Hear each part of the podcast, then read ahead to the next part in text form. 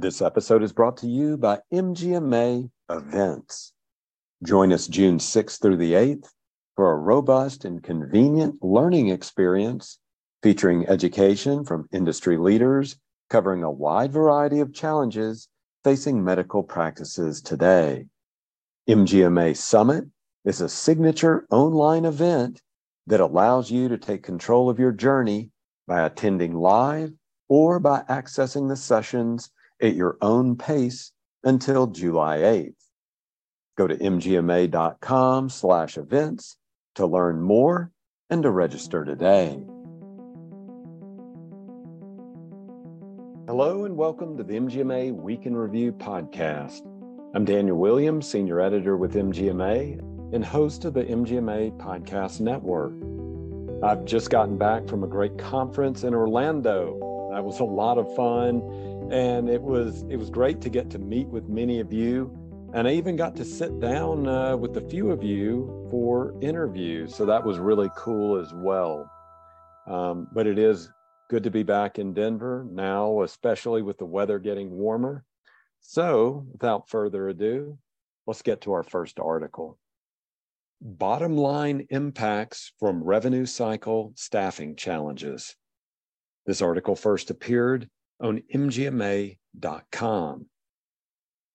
Now, while physician and nursing shortages get several headlines, in evaluating the effects of a tight labor market on medical groups, the staff who help manage the revenue cycle can have significant impacts on workflows and an organization's bottom line. A March 21st MGMA STAT poll asked medical group leaders which revenue cycle roles were the most difficult to hire amid the ongoing staffing shortages for the healthcare industry. It may come as no surprise, but the most frequently cited difficulty was in hiring medical coders.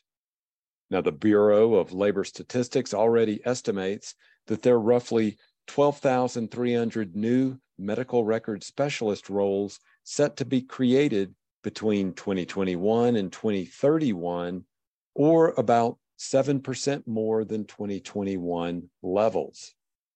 The second most common response was billers. Now, schedulers and the staff to manage authorizations made up about a third of all responses. Now, there are several ways that a medical practice or health system can be creative in staffing revenue cycle positions.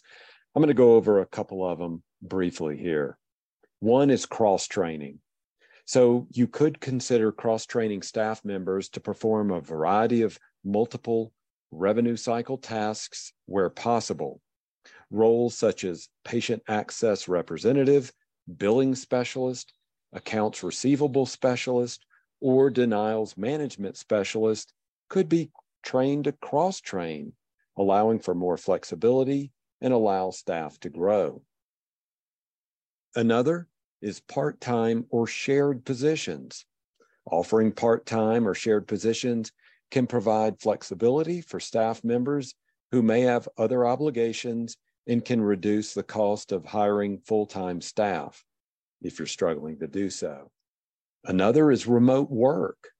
Other remote work options for revenue cycle positions offer remote work options for revenue cycle positions, and you can see that this can expand the pool of potential candidates. And finally, outsourcing. Now, there are pros and cons to outsourcing your revenue cycle management department, or even outsourcing only part of it. Either way, you will need to have a process in place and KPIs that you track to make sure that services are being delivered as expected. Our ability at MGMA to provide great resources, education, and advocacy depends on a strong feedback loop with healthcare leaders.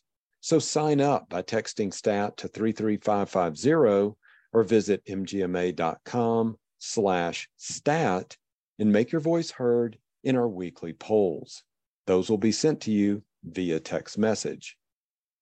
Our next article looks at some regulatory news. This past Monday, MGMA Government Affairs submitted a letter to the U.S. Senate Committee on Health, Education, Labor, and Pensions in response to a request for information about how to address the healthcare workforce shortage.